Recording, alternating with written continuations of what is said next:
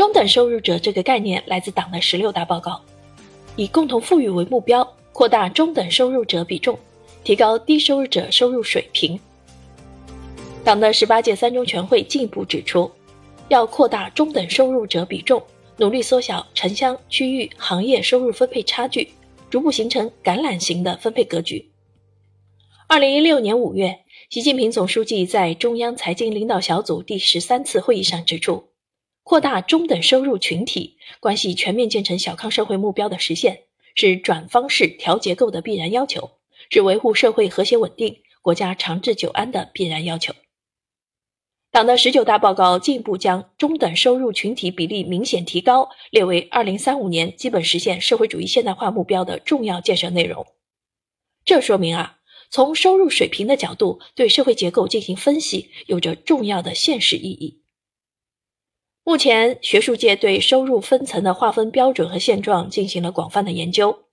根据一定的标准，将社会成员划分为。低收入群体、中等收入群体和高收入群体是社会各界普遍接受的一种认识和分析社会结构的方式。不同的收入群体通常也面临着不同的生存和发展问题，他们对于生活和工作的需求层次也存在明显的差异，因而他们所关注的生命价值和意义也存在着一定的异质性。为了充分发挥各收入群体在经济发展和社会建设中的作用。我们需要深入了解各个收入群体的生活方式和价值观的主要特征，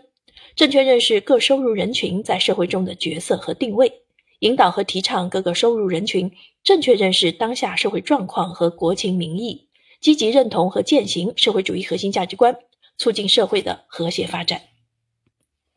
本书基于2008年至2015年五次抽样调查的数据。对生活在上海这座大都市的居民，在经济收入、生活方式和幸福感等方面的发展状况与相互影响进行了深入研究，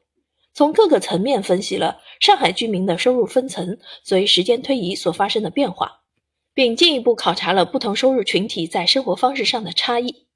以此为基础，作者分析了不同收入群体的幸福感特征以及收入状况和生活方式之间的关联性。提出了针对不同收入群体提高其幸福感的对策与建议。